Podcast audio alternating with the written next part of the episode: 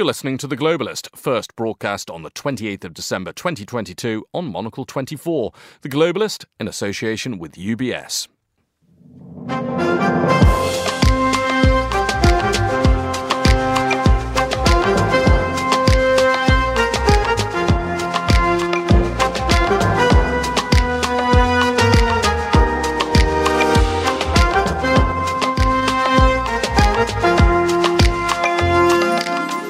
Live from London, this is The Globalist. I'm Guy De Launey. Coming up. This struggle will define in what world our children and grandchildren will live. Ukraine's airstrikes up the stakes with Russia, but will proposals for a peace summit ring in the new year? We'll be getting arty with Amma Rose Abrams and newsy with Ruth Michaelson, and we'll be hearing all about Sun Pride as the founder of the groundbreaking Asian art exhibition gets ready to bring it back home. It's very simple. We want to raise awareness and respect for the gay community. More from Patrick Sun later on The Globalist, live from London.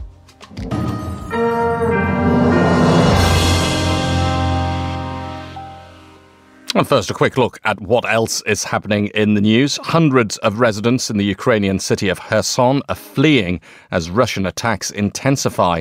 American officials are considering new COVID restrictions on travelers from China. And Taiwan's defense ministry says it's monitoring Chinese warships and aircraft near the island. And I think we can start off with a little bit of a rustle through the morning's front pages for more, uh, particularly on one of those stories with a, our long time Monocle contributor, Ruth Michaelson, who's in Istanbul. Morning to you, Ruth. Good morning, Guy. And uh, let's uh, kick off, Ruth, with the story that you've um, highlighted in the Washington Post about these uh, COVID restrictions, which the US is, is talking about introducing on arrivals from China. Absolutely. So, um, I mean, there's some pretty disturbing video in both the Washington Post and the New York Times um, showing overcrowded hospitals in China, people uh, being forced to sleep in, in the corridors, and some coverage about how overstretched Chinese medical facilities are. Um, now that there's essentially been an internal lift on um, travel restrictions and um, and restrictions on um, uh, quarantine and things like this.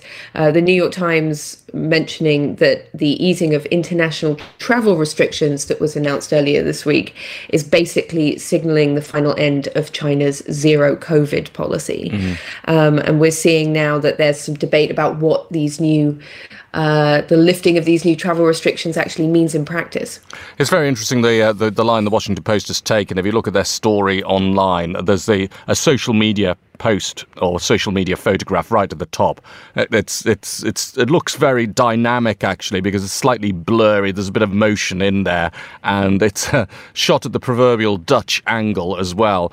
And it just looks like a massively overcrowded, improvised hospital room uh, with people with saline drips, bags on on stands hanging in the air. Uh, crowds of concerned people hanging around, some people in surgical scrubs, face masks on everybody. Uh, it looks like we're almost back to the, the early days of the pandemic. Absolutely. I mean, those scenes, in a way, they're familiar to the rest of us in other parts of the world from earlier parts of the COVID 19 pandemic. And I think that, you know, what we're seeing now is that China is trying to adapt to a world where you know travel restrictions have been lifted elsewhere and now we're seeing what's happening inside of china as they're trying to rapidly change um, what was a very firm policy um, and it changed seemingly almost overnight following protests um, against the zero covid policies um, and now we're seeing the reactions to that both on the ground and how people are reacting to the hmm. prospect mm. of travel. So there's also reporting, um, for example, in Reuters, um, AFP, covered by The Guardian, um, talking about how Chinese people are rushing to book plane, chi- hmm. plane tickets to be able to travel outside of the country for the first time in, in several years.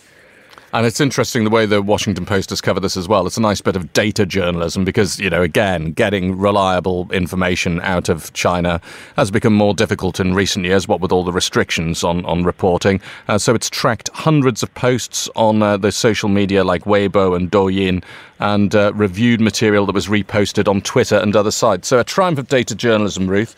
Uh, but let's let's move on to your, your second story again from Washington Post. Um, the saga, as you say, uh, keeps on going for George Santos, a newly elected Republican congressman for New York who hasn't even been sworn in yet. What's he been up to? well, what he's been up to is apparently lying about his resume and uh, biography. So don't, all um, politicians do that? He, perhaps we would hope not on this scale. so, um, so this is from some New York Times reporting um, uh, saying that he admitted to lying about graduating from college um, he admitted to making misleading claims that he worked for Citigroup or Citigroup, excuse me, or Goldman Sachs, and he said he had once owned, uh, family-owned, a real estate portfolio of 13 properties. Earlier this week, he admitted he was not a landlord and actually um, was behind um, in terms of uh, he acknowledged owing thousands in unpaid rent. So, pretty choice quote in the Washington Post from one of his many admissions. Um, he said, The way it's stated on the resume, doing work for, I have worked for, not on, or at, or in. He said he had learned a lesson, but that doesn't mean I'm some fictional character. Well, is his name actually George Santos? I'm wondering if he's the, the, the, the Grant Shapps of the, the Republican Party.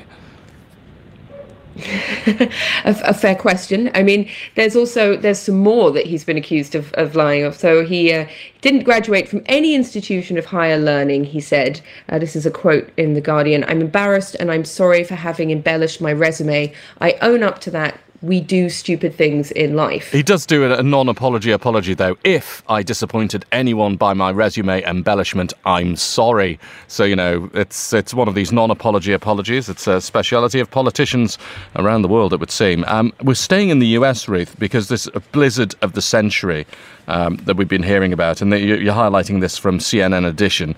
Um, you know, everybody's been been uh, been been following this, haven't they? Absolutely. I mean, uh, it's, uh, yes, called the so called blizzard of the century, overtaken large parts of uh, northern New York State where Buffalo is. Unfortunately, at least 27 people mm. are estimated to have died uh, due to the um, due to the incredibly cold conditions or being um, snowed into their cars. And so there are apparently, um, according to The Guardian, um, emergency personnel going car to car searching in case there are motorists buried inside, which is a sort of terrifying visual. Um, and at the same time, there's also been, um, this is reporting in the New York Times, widespread travel chaos. Um, thousands of travelers stranded at airports.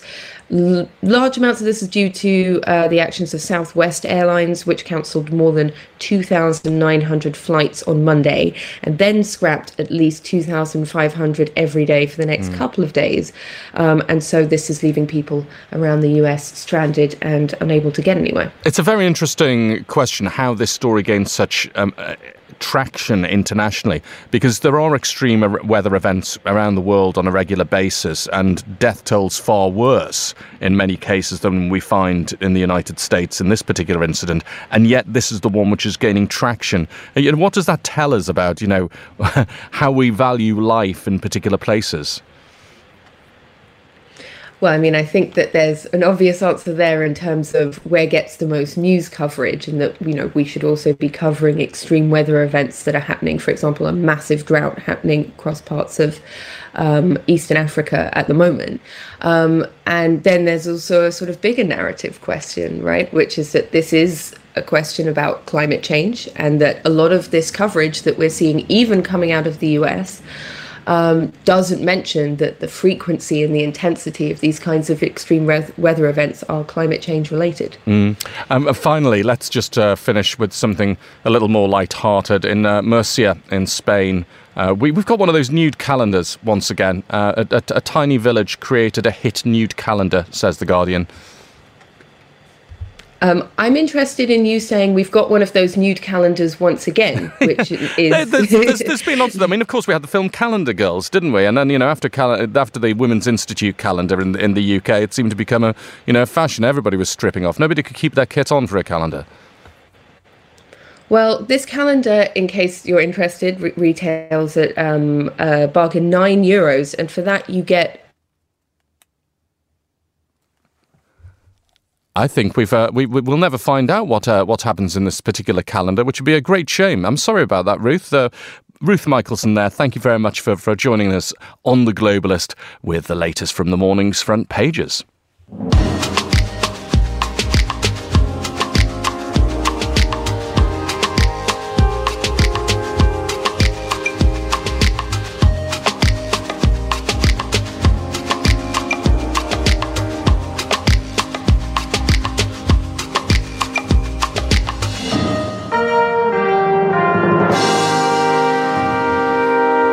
Now let's turn to Ukraine, where there's been little rest over the festive season, and that's not just because Orthodox Christmas isn't celebrated until January.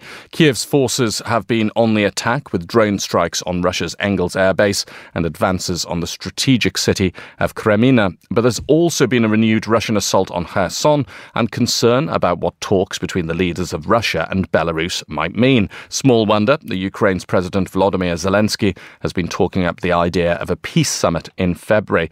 We're joined now on the Globalist by Alex Kokcharov, risk analysis analyst I'll try that again, Alex. A risk analyst on Russia, Ukraine, Belarus, and Eurasia at IHS Markit, which is a provider of information and analytics for governments and financial markets. Welcome back to the Globalist, Alex. Um, I actually wanted to go with something else to start with, which is uh, I'm just reading about this UN report stating there's almost 7,000 confirmed civilian deaths in Ukraine, and the numbers may be much higher. That's that's very worrying. Well, uh, these figures are the confirmed figures which have been verified by the UN, but we need to understand that uh, a lot of the deaths have uh, have occurred in the areas which are under Russian occupation uh, and where uh, the UN cannot go. So I would expect that these figures are much much higher. I've seen estimates by the Ukrainian authorities that in Mariupol alone. Mm um, between 80 and 100,000 people have died due to the uh, Russian invasion. I mean, that's that's uh, some inflation from those official figures, isn't it? They, the UN saying it could be higher, but that's that's magnitudes higher, isn't it? well, you know, honestly, I would not be surprised about the Mariupol figures because uh, the way uh, the Russian forces have been um, behaving during the siege of Mariupol uh, when the civilians could not leave. And we've seen multiple incidents uh, of Russian tanks just uh, um, shooting at uh, residential buildings, including high rises. Uh, the you know, if, if you look at the scale of damage of Mariupol, mm. uh, in Mariupol, um, you would not be surprised that that many people may have died. I'm not saying that this is definitive figure, but these are estimates. Mm. Uh, just before the invasion, population of Mariupol was about 450,000 people, so it would represent every sixth or fifth, which is obviously a massive number. And when the Ukrainian forces liberate a city like Kherson, for example, is there a, a, a, are we seeing sort of before and after figures in terms of estimates of, of civilian casualties there that uh, give us an idea of what the true scale might be?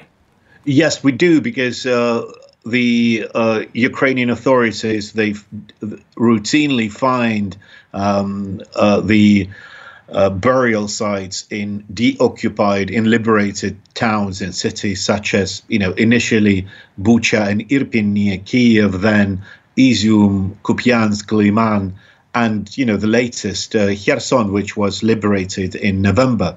Uh, so, you know, when we see more Ukrainian towns and cities being liberated from the Russian occupation, uh, those numbers will rise because UN will get access to all those locations.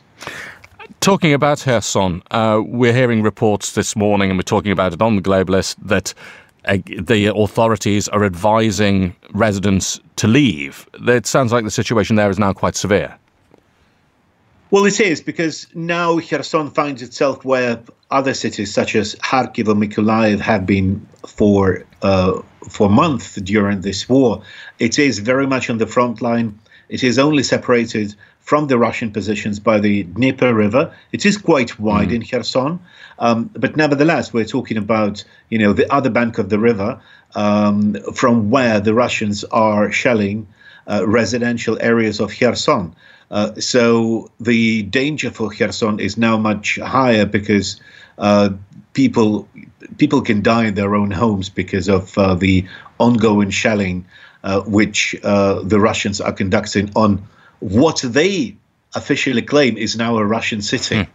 I think this was always the fear, wasn't it, that when Kherson was retaken by Ukrainian forces, that you would just have Russia digging in artillery positions on the opposite side of the river, and they would do exactly what they're doing now. Yes, uh, the Russian forces uh, establishing uh, new military positions on the other side of the river was established before the uh, it, it was observed before the uh, Russian withdrawal from Kherson. Uh, so obviously, it is in Ukraine's interest to uh, try to advance further and mm. to move the positions away from the city. Uh, sadly, again, Kherson is now in very much a similar situation in which Mykolaiv and Kharkiv uh, were for months during this war and only successful Ukrainian counteroffensives, which pushed the uh, the Russian forces from the immediate vicinity of the cities had improved the situation for those cities. Yeah, because unfortunately, I mean, it's the very definition of a, of a Pyrrhic victory, isn't it? You retake the city, but then ensure its destruction.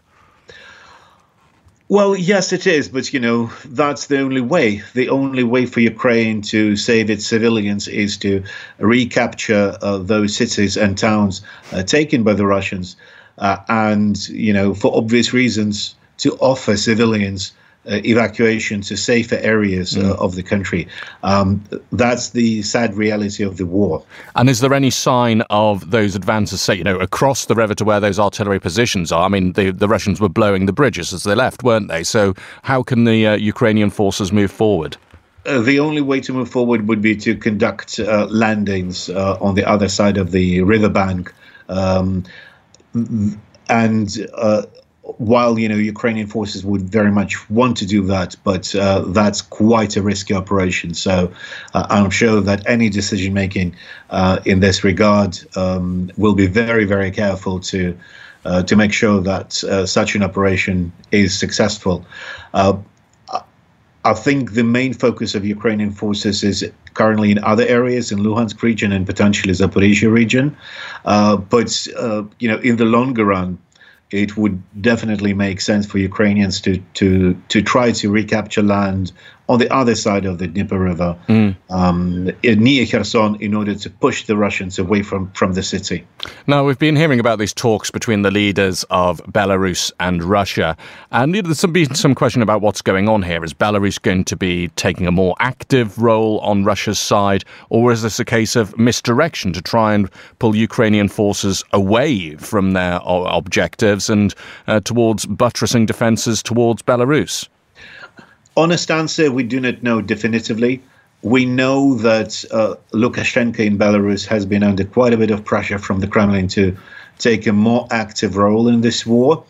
And his um, room for maneuver is space for maneuver is quite limited right now because of, Bel- of, of Belarusian financial and economic dependence on Russia.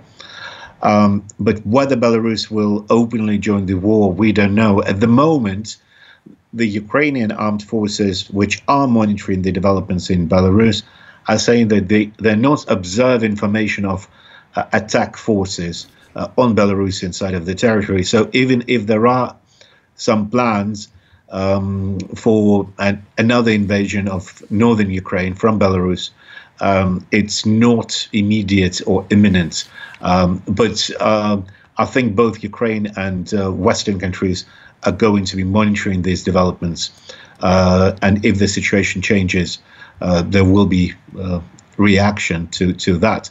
But even even you know without the threat of immediate uh, invasion, uh, the, the the the risk of the th- the risk of a potential invasion, the threat, mm. is quite serious, and it necessitates Ukraine to keep quite a significant force on the northern border. It's a long border, 1,084 kilometers um, with Belarus. Um, and it diverts Ukrainian military effort from other areas, including Donbass and Kherson. So, just briefly, Alex, to, to, to finish with, uh, the, the this idea that's been floated of a peace summit in February by Vladimir Zelensky. Uh, is this part of the incentive for that so that Ukraine doesn't get overstretched? Well, Ukraine obviously wants peace, but the only way peace can come is via a deoccupation of currently Russian occupied areas. Um, I, am skeptical that it can be achieved through uh, peace talks or negotiations.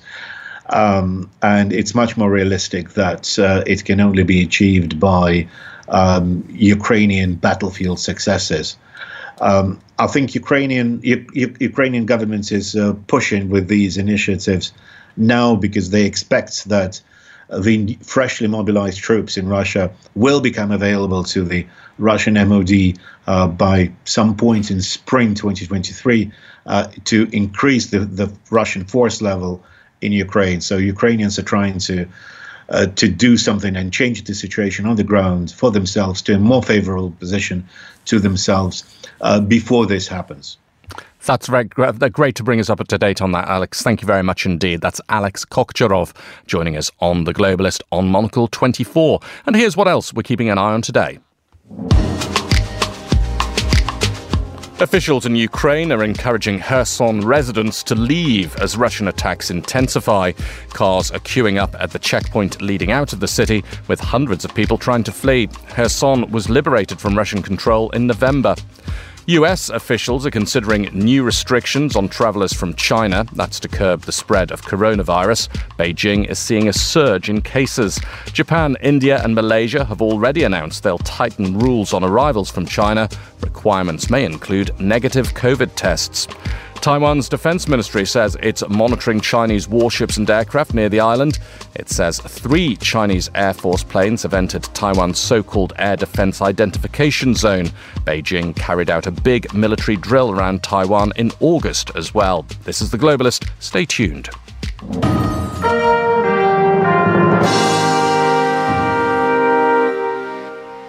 7.22 in the morning here in London. You're listening to The Globalist with a slightly stumbly Guy De Launey. And it's time now for an arts news roundup with the arts and culture journalist Amma Rose Abrams. Welcome to The Globalist, Amma Rose. Uh, let's talk first of all about Oscar shortlists. This is all very exciting. You want to focus on the uh, the documentary director Nan Goldin and uh, all, all, her activism. Uh, sorry, it's not. She's not directed it at all, but Nan Goldin's activism on the whole Sackler scandal. Absolutely. I mean, the story has run and run. Um, I mean, it's great to have this kind of excitement building taster of what's to come at the Oscars. And uh, with this arts focused documentary made by Laura Poitras, who made Six mm. Four, which won in the category in 2015, it's quite exciting to see this story, which has captured the art world and beyond, you know, about funding, names on buildings, and then that's obviously linked to the opioid scandal and the Sackler family. So there's a lot in there. I feel like uh, getting down to the V&A and just checking whether they've removed the name yet. Yeah, exactly, exactly. We've all got to double check. Um, and it's just really, the documentary also goes into Nan Goldin's kind of private life, her childhood, growing up, and what took her on the road that she went down, leaving home early, taking these amazing photographs in the late 70s and 80s, which have made her such a famous artist.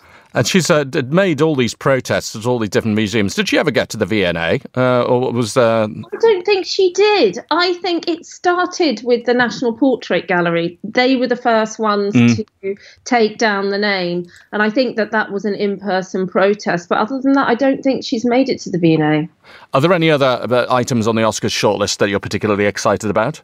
I am excited about Fire of Love because I think that just captured everyone's imaginations. Um, it was such a wonderful film and did, you know, quite well in the box office. And then also the uh, Leonard Cohen documentary, um, Hallelujah, Leonard Cohen, A Journey, A Song, which I think will be, you know, I think I, that would be really interesting to see. I haven't seen that and would love to see it. Now, thinking about artists, uh, I want to, well, you wanted to focus on Jane Fonda selling her outsider art trove at Christie's. So, yes. you know. well, this is um, outsider art. I think the people that are passionate about collecting outsider art are extremely passionate about it. And in recent years, we've, you know, we've had all these conversations in the art world about what we value and why. Um, it doesn't always translate to the market, but this artist, these artists in particular, I think she started collecting this work with um, works by Arthur and Thornton Dial. Mm. Uh, father and son artists, um, and they are self-trained um, Southern uh, black artists. And I think she, after discovering the dials, she then started to collect more and more and more of this work. And in recent years, it's got more and more attention. And I think they're thought to sell for between fifty and a hundred thousand dollars. So I, and it's not cheap. Why is she getting rid? I think that she is she she's looking to I think raise money and raise the profile of these artists. Every mm. time somebody sells a, a, group of works like this, it adds to the value of all the other works that are out there. So I think it's a double pronged uh, attack that she's going for. And uh, let's talk about what's coming up next year because we're almost at the end of 2022. Uh, what exhibitions are you looking forward to next year? I am really looking forward to um, the Vermeer at the Rijksmuseum, their first ever Vermeer exhibition, which seems uh, hard to believe, but that's going to feature 28 paintings by the artist, and he has such a small oeuvre. Mm. And I think that's just going to be a big hit of the year. So well loved and such a phenomenal artist, and a great opportunity to see all those works together.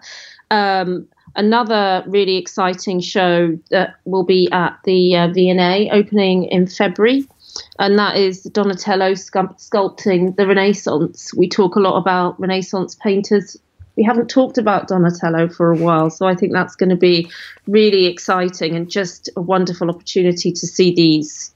I mean, still after all this time, he's considered one of the best sculptors that ever lived. So I think this is something really exciting. And uh, something to look forward to. And then there's the Peter Doig, which is coming up at the Courtauld, and that's mm. new and recent paintings by him. And again, a much loved painter. He recently relocated back from Trinidad to London, and I think these might be uh, paintings of London, which will be something quite exciting. And, and when's that opening?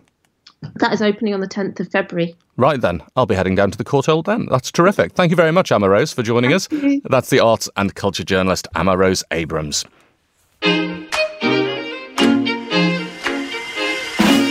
UBS is a global financial services firm with over 150 years of heritage.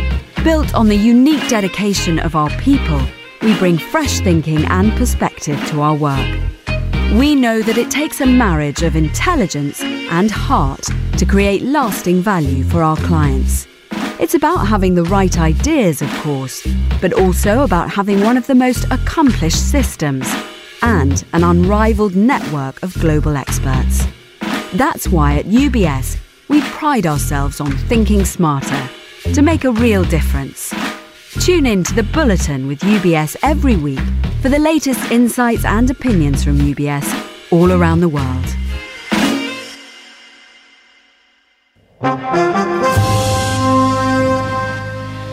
7.28 here in London, and let's stay with art for the final item on today's Globalist, because Sun Pride is coming home. Patrick Sun set up the Sun Pride Foundation in 2014 to promote LGBTQ plus art in and around Asia. And after two large-scale exhibitions in Taipei and Bangkok, Sun Pride is presenting its first exhibition in three years and its first in Patrick's hometown of Hong Kong. The new show opened on Christmas Eve and runs until April and Patrick's been giving the lowdown to Monocle's Naomi Xu Elegant. It's very simple. We want to raise awareness and respect for the gay community. And we've been trying to do that through the exhibition and preservation of art. Uh, and at the beginning, we held um, an exhibition in Taipei at the Museum of Contemporary Art in Taipei. Uh, and then subsequently, we did another show at the Bangkok Art and Culture Center. Now, you might notice that we have always anchored our show uh, at public institutions, including the upcoming exhibition at Tai Kwun, Hong Kong. Uh, I think one of the main reason we do that is not only because of the scale of the exhibition we're presenting, but the fact that it's a public uh, museum or art institution is very inviting to, to the general public. So we're able to talk uh, not just to the gay community, but to reach beyond our echo chamber and uh, hopefully create a platform of dialogue with the general public. What is it about art in particular that makes it a good medium for exploring these issues? Well, I believe art is one of many medium to explore LGBTQ issues. You know, um, I mean, there will be movies and novels, and and also support people who want to parade, and uh, just different ways of supporting. I believe art is one of the many ways. And when I first started in 2014, I thought there'll be people doing this already, but apparently, uh, maybe not in this scale, and perhaps not in public institutions. I think in Asia, we're not as open as maybe our counterparts in the Western society. There's still a lot of people living in fear and in the closet. And I hope that a show like this will tell them that you belong uh, in the public eye and there's no need to hide. And hopefully they could come out and uh, be proud of themselves. The show is titled Myth, uh, Myth Makers spectrosynthesis 3 you know from a subtitle you will see that is the third iteration of our um, touring exhibition spectrosynthesis now myth makers uh, takes um, uh, it circles around the core notion of queer mythology and use it as a starting point to explore different uh, lgbtq perspectives uh, we have many artists uh, we have uh, over 100 works from more than 50 artists in representing asian and its diaspora. And Tai Kwun is a huge space. You know, we have uh, we'll be taking up the entire JC Contemporary as well as the annex Hall F, which comes to a total of more than 12,000 square feet. So you would expect a really great, spectacular show. Uh, and we will have many uh, artists from the old masters like uh, Bhupen Khakhar, Alfonso Ossorio, or uh, Eikoh Hosoe. You know, these are well-known artists uh, who have passed away, but they have left a legacy. Uh, and then we also have prominent artists in the international art scene, such as like uh, Xin Weiqin or Danh Vo uh, or Zheng Shuli, who represented Taiwan in the uh, in the Venice Biennale. And of course, we also have Hong Kong artists, local artists like Samson Young, Alan Pao, Trevor Yeung, and we also have commission work. So there will be a lot to see. What are some of the highlights that you're looking forward to, whether it's an artist or a particular work? The commission work, the commission work. You know, um, uh, just to name a few, like both Alan and Samson, Samson Young and Alan Bao are doing new commission work for us, uh, and I also want to see how the curator would juxtapose old master and new artists like the names I mentioned, there will be like Bhupen Khakhar. There will also be younger Indian artist Chitra Ganesh. So this would be interesting juxtaposition, and I really look forward to that. Yes, and I must say we feel extremely lucky that uh, you know we are co-partnering this with Tai Kwun. Uh, I mean, it, it, of course is a well-renowned institution, uh, and and also happens to have this history of Tai Kwun that allow us to explore further uh, for example, you know, it used to be the police and prison compound. So it gives us a, a, a, platform to talk about like the criminal history of homosexuals and also situation, uh, uh, the situation of Tai Kwun on Hollywood Road, which is still considered a gay neighborhood would allow us to talk about like the the nightlife, you know, the night scene of uh, uh, the gay life in Hong Kong. And that was Patrick Sun from the Sun Pride Foundation in conversation with Monocle's Naomi Xu Elegant. Well, that's about it for today's programme. Thanks very much to our producers Laura Kramer, Emma Searle, and Sophie Monaghan Coombs. Our studio manager was Adam Heaton. After the headlines, there'll be more music on the way. I'll be live with the briefing at midday in London, and I'll be back with the Globalist at the usual time tomorrow. I'm Guy De Launey. Thanks very much for tuning in.